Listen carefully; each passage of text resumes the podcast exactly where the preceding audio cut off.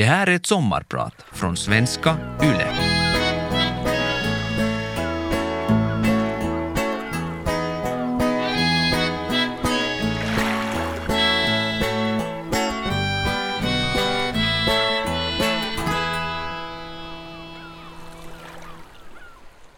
Klockan är åtta minuter över ett på natten den 14 januari 2012 och det ni hörde är min första rapport från haveriet med det italienska kryssningsfartyget Costa Concordia.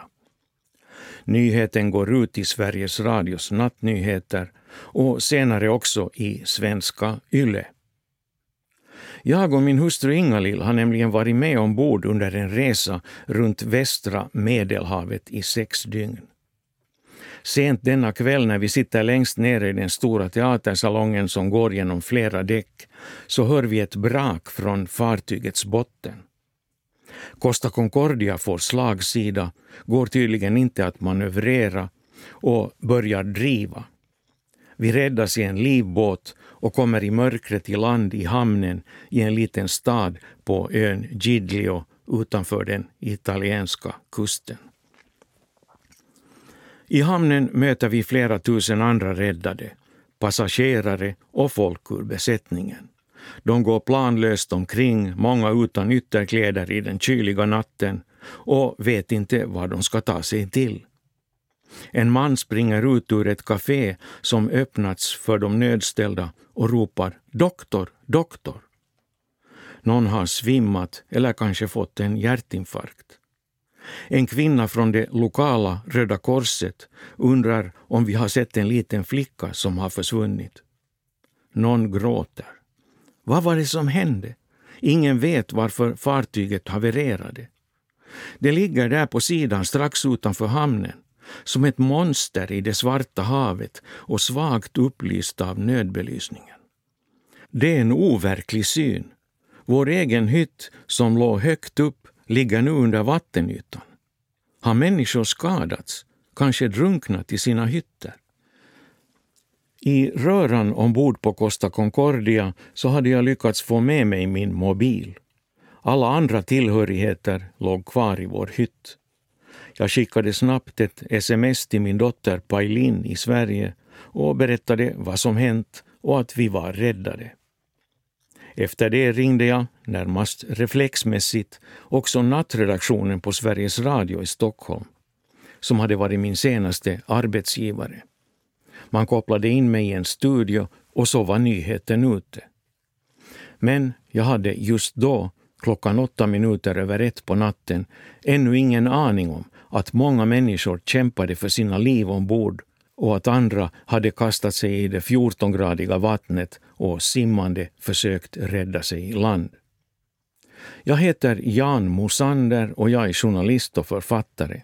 I mitt sommarprat kommer jag bland annat att prata om rädsla och förträngning och om ett möte med en av Adolf Hitlers närmaste män. En man som egentligen borde ha varit avrättad, hängd, när jag träffade honom.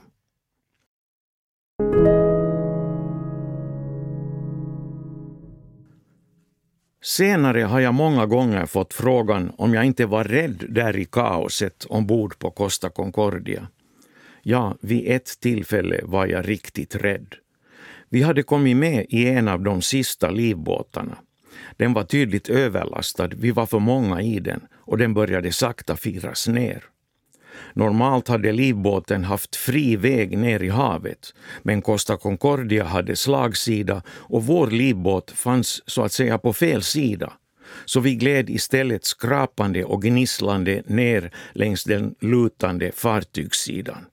Plötsligt tog det stopp. Vi hade fastnat. Besättningen kämpade med att få loss livbåten och just i den stunden kröp en fasa in i mig. Jag kände mig helt utlämnad.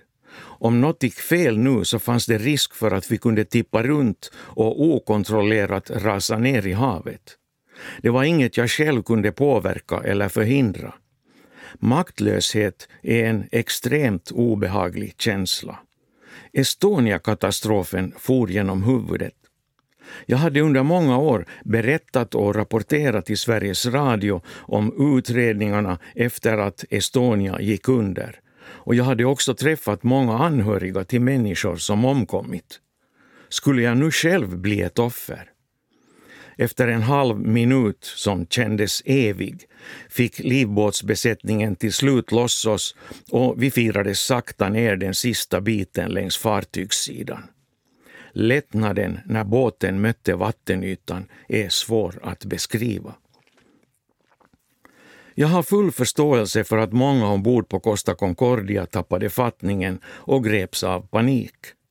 Hur vi reagerar i en krissituation, det vet vi nog inte på förhand, utan först när vi står mitt i den.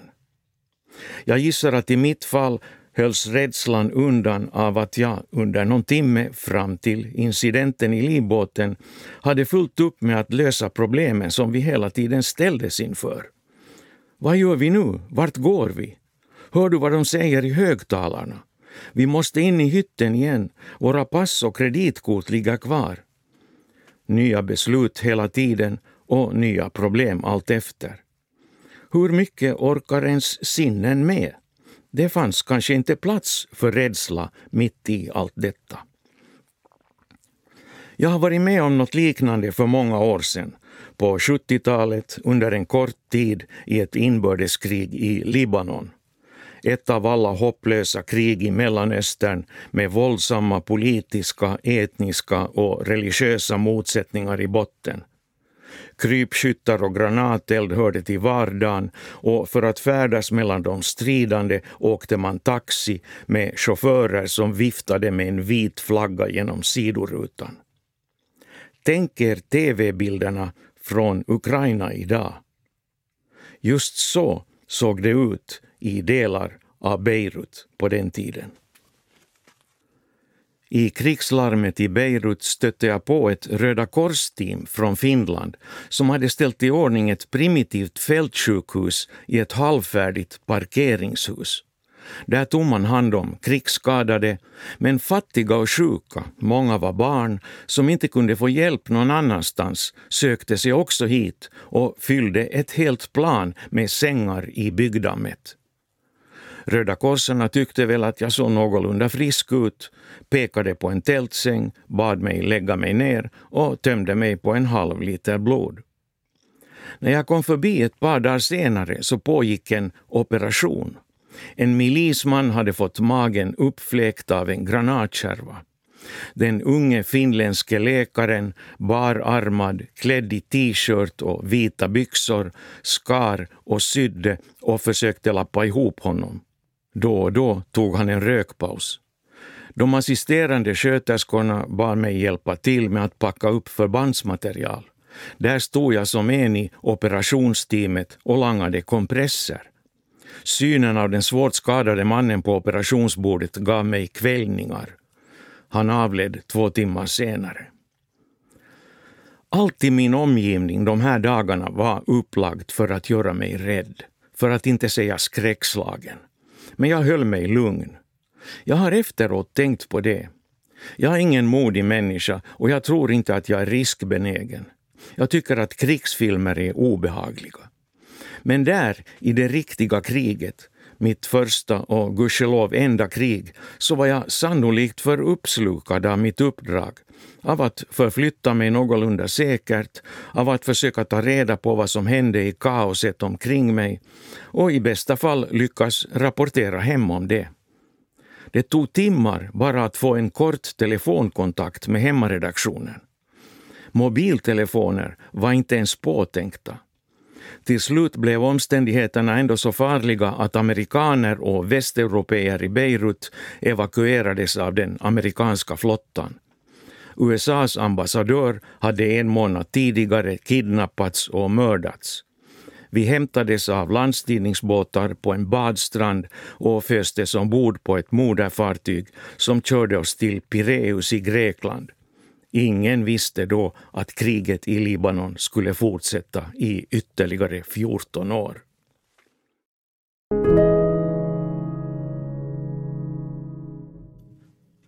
Rädd eller inte, det kan komma efterräkningar. Och det har hänt mig.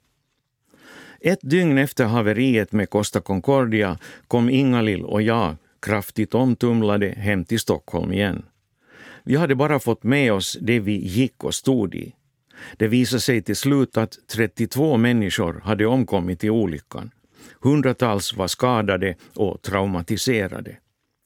Vi förstod nu också att vi själva hade varit i en reell livsfara. För om fartyget hade kantrat medan det låg kvar ute i farleden så hade det sjunkit på 90 meters djup. Det hade inneburit en ny Titanic eller Estonia-katastrof med flera tusen offer.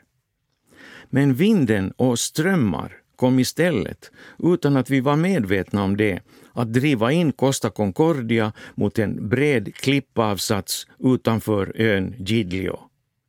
Där fastnade hon till slut och la sig på sidan med en nära 70 meter lång och en 2-3 meter bred reva i botten. Det var naturens gåtfyllda nycker som hade skonat oss. Hur hade jag reagerat om jag hade förstått hur illa ute vi var medan vi var kvar ombord? Det är väl självklart att jag hade blivit livrädd. Det vore konstigt annars. Några dagar senare åkte jag till ett köpcenter i Stockholm och handlade. Tillbaka i bilen kopplade jag upp min mobil till en nyhetssajt för att se om det fanns några nya besked kring haveriet. Det nya var en berättelse om en femårig flicka som drunknat med sin pappa när vattnet vräkte in i deras hyttkorridor på Costa Concordia. Flickan hade tidigare på dagen hämtats i förskolan av sin far. Hon hade varit glad och full av förväntan inför det kommande äventyret på det stora kryssningsfartyget. De hade gått ombord i Civitavecchia utanför Rom tillsammans med pappans nya flickvän. Några timmar senare, katastrof. Jag har själv tre barnbarn och vi hade under hela resan haft många barn omkring oss ombord. Jag kom ihåg Röda korskvinnan i hamnen på Giglio som letat efter en försvunnen flicka. Jag satt där i bilen och kunde föreställa mig den lilla flickans sista skräckfyllda sekunder innan havet tog henne. Jag började gråta. Under själva olycksdygnet hade jag varit styrd av adrenalin, försökt fungera rationellt och med det i någon mån skyddat mig från känslomässiga reaktioner.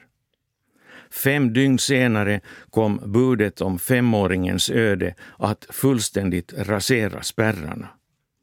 Det kan låta märkligt, men det var en lättnad att bara låta tårarna rinna där i bilen.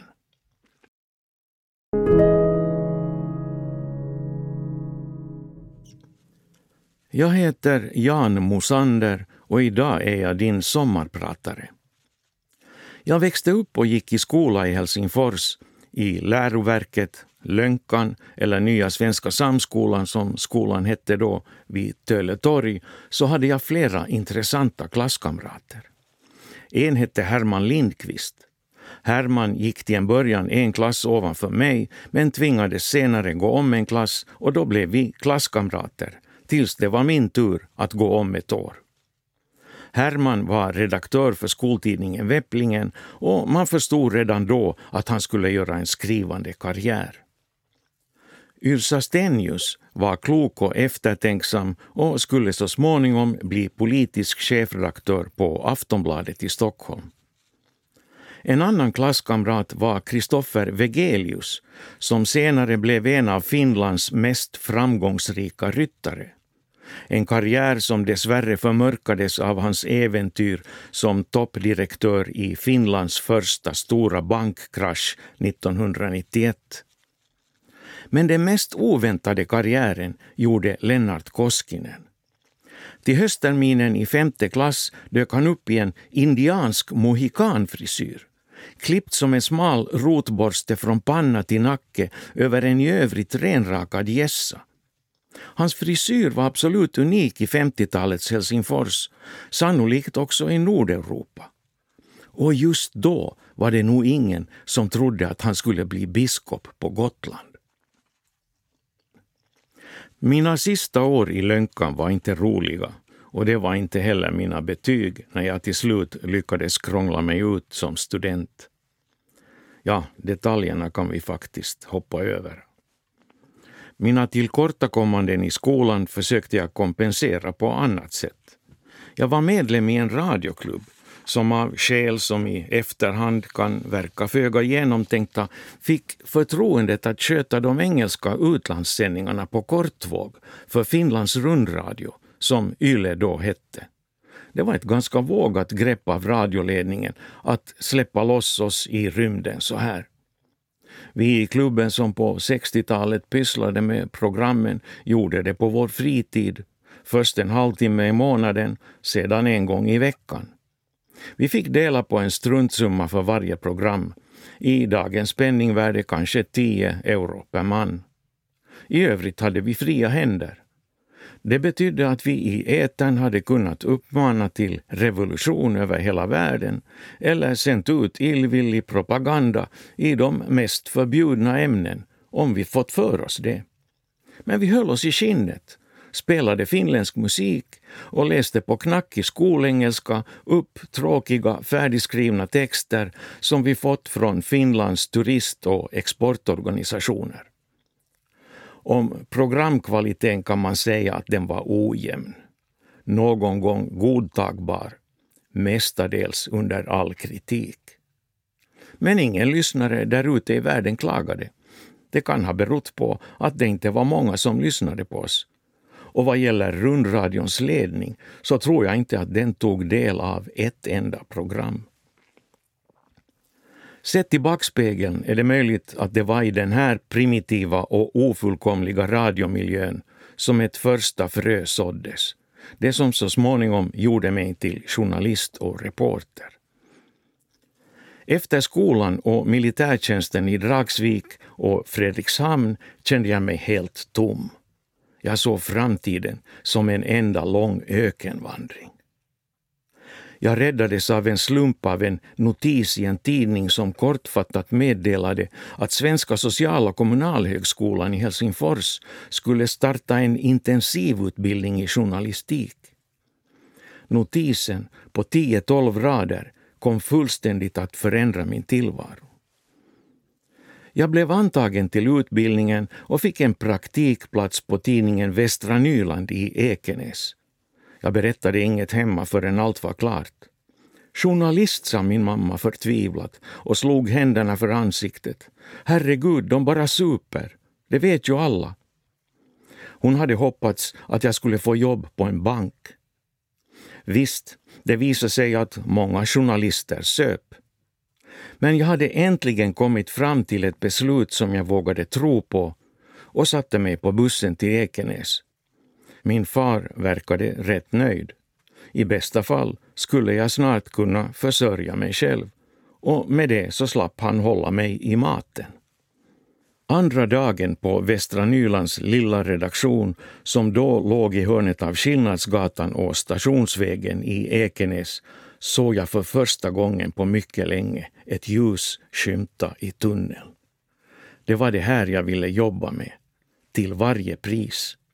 Det var en känsla av befrielse.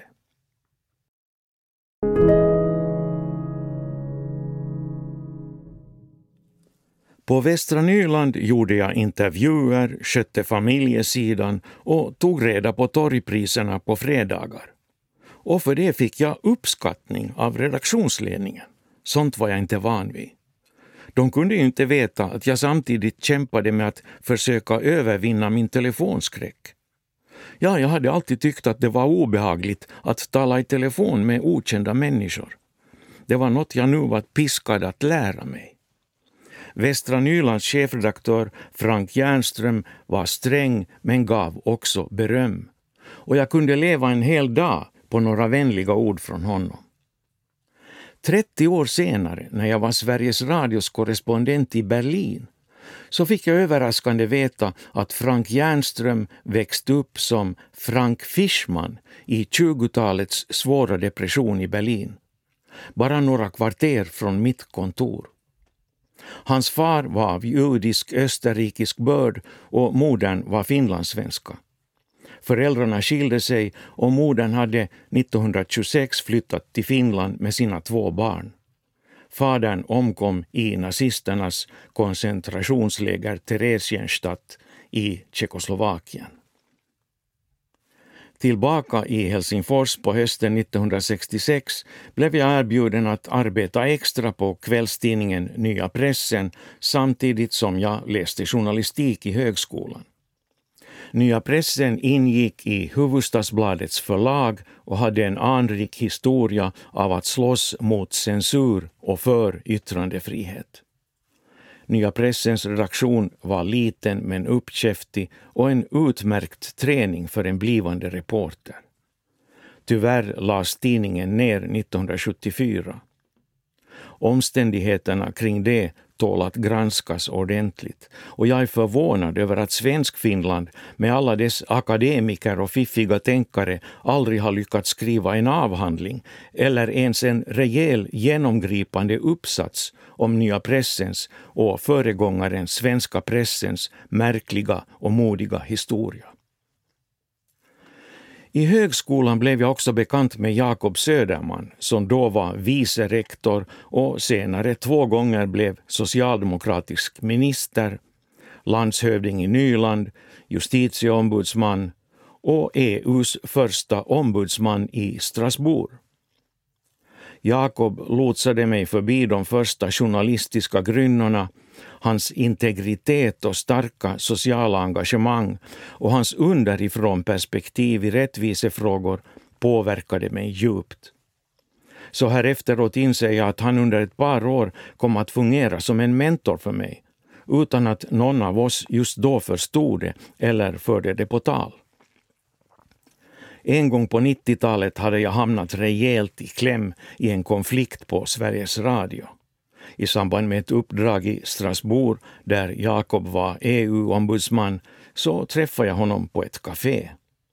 Och under vårt samtal så kom jag att berätta om eländet jag råkat ut för på radion. Jakobs slutsats var klar och entydig. Satan, sa han, sånt där ska man inte tåla. Sätt knät i skräpporna på dem. Ja, vad gör en riktig man?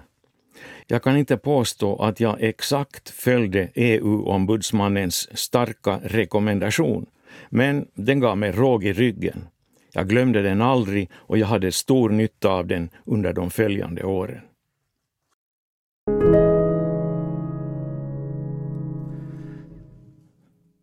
–1970 flyttade jag till det dåvarande Västtyskland som Expressens korrespondent. Jag hörde på omvägar att min gamla lärarinna i tyska i Lönkan i Helsingfors hade blivit förskräckt när hon fick veta det. Ja, det var nog inte mina tyska språkkunskaper som meriterade mig för korrespondentjobbet. Men jag anpassade mig förvånansvärt snabbt och eftersom jag då hade ett blått finländskt pass, idag har jag dubbelt medborgarskap, så kunde jag också resa och rapportera ganska fritt från kommunistländerna i Östeuropa. Det var mycket lättare för mig som finländare än för mina kollegor med svenskt pass. Oavsett vad man tycker om finlandiseringen, Finlands påtvingade och undfallande hållning till Sovjetunionen och kommuniststaterna på den tiden, jag gynnades av det i mitt jobb. Jag har alltid beundrat folk med civilkurage. Och då tänker jag bland annat på människorna i den förbjudna underjordiska oppositionen i öststaterna. Med mitt finländska pass blev det enklare att ordna möten med dem. Visst, det hände att jag greps av polis och utvisades och i de gamla hemliga polisarkiven i Östtyskland och Tjeckoslovakien så har jag utförliga akter. Men jag blev ändå ganska milt behandlad när jag åkte fast. Jag hade en kollega på Aftonbladet som en gång var ute på samma uppdrag som jag i Tjeckoslovakien. Jag utvisades, han bara försvann och spärrades in i fängelse i elva dygn. Jag kom till Västtyskland 25 år efter andra världskrigets slut. Landet hade rest sig ur ruinerna och betecknades som ett ekonomiskt under. Samtidigt i förvaltningen satt många nazianstuckna politiker och tjänstemän kvar. och ett antal kända gestalter från krigstiden hade inlett nya liv. En av dem var Albert Speer, en av Hitlers närmaste män, hans favoritarkitekt och mot slutet av kriget också hans rustningsminister. Speer tillhörde den absoluta eliten i naziriket. I krigsförbrytarrättegången i Nürnberg 1946 gjorde han ett så gott intryck att han med en hårsmån kom undan galgen och istället dömdes till 20 års fängelse. Han avtjänade straffet i fängelset i Spandau i Berlin och flyttade sen hem till sin familj i Heidelberg. Där träffade jag honom på vintern 1971. Jag var nervös och spänd, men också nyfiken på hur han såg på sin roll i kriget och sina tolv år i Adolf Hitlers absoluta närhet. Albert Speer var klädd i en mörkgrå kostym med väst, vit skjorta och slips. Jag kände igen hans skarpt tecknade anletsdrag från nazisternas journalfilmer och bilderna från rättssalen i Nürnberg. Det mörka håret hade tunnats ut och grånat och han verkade frisk och spänstig, betydligt yngre än sina 65 år. Han var vänlig, svarade utförligt på alla mina frågor och motsvarade inte alls den allmänna bilden av skrikande och tölpaktiga nazistpampar som jag och min omvärld hade matats med under min uppväxt. Speer verkade ångerfull och som jag uppfattade det så försökte han nu seriöst analysera och förklara varför det blev som det blev i nazisternas Tyskland. Det hade han också skrivit om i sin bok Tredje riket inifrån. Trevande men ändå envist försökte jag hänga kvar vid vad Speer kan ha känt till och inte känt till om Förintelsen. Han trodde att hans insatser för att rusta upp Hitlers krigsmaskin hade förlängt kriget med två år. Var det då trovärdigt att en man i hans position inte hade vetskap om utrotningen? Under rättegången i Nürnberg hade han bestämt förnekat det. Det gick inte att motbevisa. Domarna trodde honom. Tolv andra anklagade nazistledare dömdes till döden. Albert Speer gick i fängelse och fick snart namn om sig att kanske ha varit en anständig nazistledare. Det var en bild av honom som spreds över hela världen i bästsäljande biografier och memoarer. Människor som den legendariske nazistjägaren Simon Wiesenthal hörde nu till hans vänkrets. Men våren 2017 stod det klart att Albert Speer var en manipulatör och bedragare. Den till synes ödmjuke mannen jag hade träffat 46 år tidigare skulle egentligen ha varit hängd. Myten om Speer som den gode nazisten var falsk. Han hade fått stor hjälp av sin förläggare och sina vänner för att skapa den. Trots vissa tvivel så var jag dessvärre en av många som kom att sprida myten. Jag hade inte minst haft för stor tillit till domarna i krigsförbrytarrättegången i Nürnberg som räddade honom från hängning. Ny forskning i Tyskland och en stor utställning i Nürnberg där jag gick omkring i två dagar visade att Albert Speer inte bara känt till Förintelsen utan också hade bidragit till att den kunde ske. Albert Speer slapp själv konfronteras med de nya rönen. Han avled 1981 på ett hotell i London i armarna på en ung tysk-brittisk älskarinna.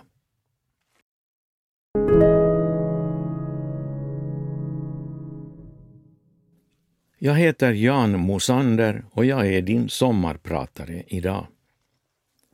Jag växte alltså upp i efterkrigsfinland. Krig präglar människor i generationer och även om det sällan talades om kriget i min familj när jag var barn så fanns det ju där och gjorde sig också påmint. Min far hade deltagit i vinterkriget och som 17-åring hade han tillsammans med fem skolkamrater gått med som frivillig på de vitas sida i inbördeskriget. Det var ungefär vad jag visste om hans krigserfarenhet. 1973 beslöt staten att i någon mån försöka gottgöra krigets grymheter mot 5 000 röda tidigare fångar i de vitas fångläger, de som fortfarande levde. Deras medelålder var 76 år och de skulle få en liten ekonomisk ersättning. Det var en fråga som fick mycket uppmärksamhet i Finland. Jag var då reporter på Expressen i Stockholm och skickades till Finland för att rapportera om det här. En kväll åt jag middag hemma hos mina föräldrar och jag berättade för dem om Hjalmar Eriksson i Västnyland, en av de röda som överlevt fånglägret i Dragsvik. Jag hade träffat honom samma dag. Då fick min 72-åriga far ett utbrott. De röda mördade också vita fångar, slog han upprört fast och lämnade rummet. Jag satt rådlös kvar. Visst, min far hade varit på den segrande sidan i inbördeskriget. Men ändå. Förklaringen kom från min mor som efter en stund lågmält försökte lugna ner stämningen. Hon berättade att min far under inbördeskriget hade satts in i en arkebuseringspluton för att avrätta röda fångar. Men han har sagt till mig att han sköt bredvid. Sant eller inte, nio år senare avled min far. Och under de nio åren kan jag inte minnas att vi nämnde Finlands tre krig annat än flyktigt, i bisatser. Jag kunde ha frågat honom om de här månaderna i inbördeskriget på vårvintern 1918. Hur gick det till när han och skolkamraterna beslöt att ansluta sig till de vita? Vad sa deras föräldrar? Vad förväntade sig 17-åringarna av kriget? Ett äventyr? Var de rädda? Var deltog de i striderna? Arkebuseringsplutonen? Var hände det? Protesterade han? Var det sant att han sköt bredvid? Det fanns hur många frågor som helst, men jag frågade inte. Jag kan skylla på att jag inte längre träffade min far så ofta. Jag bodde i Sverige. Jag kan också skylla på att han hade haft en stroke och att jag inte ville göra honom mer upprörd. Jag frågade inte heller min mamma innan hon avled, eller äldre släktingar som fortfarande levde. Sanningen var nog att jag inte ville veta. I varje fall inte då. Jag var helt enkelt rädd för att svaren skulle vara plågsamma, göra ont och förändra min bild av min far.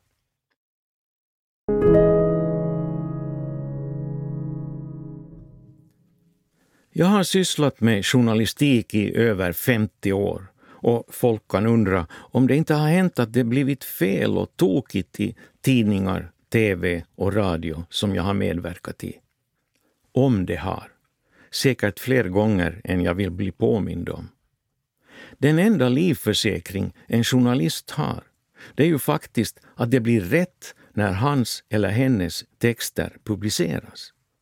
Det är mänskligt att göra misstag, men det är ändå retfullt när det blir fel. Det är bedrövligt. Man vill leva upp till att vara ljusets riddare Istället går allting galet. En gång skulle jag telefonintervjua en svensk tidigare socialdemokratisk toppolitiker som hette Carl Lidbom. Han hade varit minister, betraktades som ganska bufflig och gick under smeknamnet Kalle Batong efter alla inte helt genomtänkta lagförslag som han raskt hade fått till. Nu hade han landat som Sveriges ambassadör i Paris. Han var också känd som en kvinnokar och en sommar gick det rykten om att han hade en affär med den franske utrikesministern Roland Dumas hustru. Det fanns en bild på de två när de diskret gled in på ett litet hotell vid Odenplan i Stockholm. Frågan kom upp på ett redaktionsmöte på Sveriges Radio. Det här var ju en privatsak. Inte var det väl något som en seriös redaktion som värnar om privatlivets helgd skulle lägga sig i. Motargumentet var att om Sveriges ambassadör i Paris hade en affär med den franske utrikesministerns hustru så kunde det få utrikespolitiska följder. Det bestämdes att jag skulle ringa upp Carl Lidbom och be honom förklara sig. Han var på semester utanför Stockholm. Jag hade fått fram hans telefonnummer, gick in i radiostudion, satte på hörlurarna och teknikern som skötte inspelningen ringde upp Lidbom. Jag hörde honom väldigt dåligt men drog ändå igång en lång, nästan ursäktande, svamlande bakgrund till varför jag ringde honom. Och så plötsligt hörde jag honom tydligt i mina lurar. Vem tror du att du talar med? frågade han. Jag kände hur det isade längs ryggen. Karl Lidbom, hoppas jag, svarade jag. Nej, sa han. Vem är du då? frågade jag. Hans granne. Studioteknikern hade missat en siffra i telefonnumret till Lidbom och jag hade besvärat och under krumbukter frågat Lidboms granne om hans förhållande med den franske utrikesministerns hustru.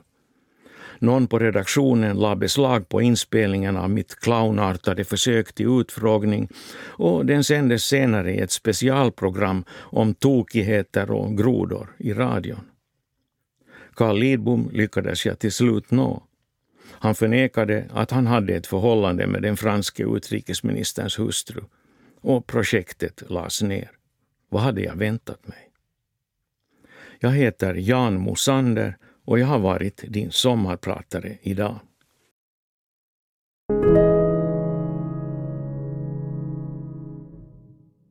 Vegas sommarpratare produceras för Svenska Yle av Parad Media.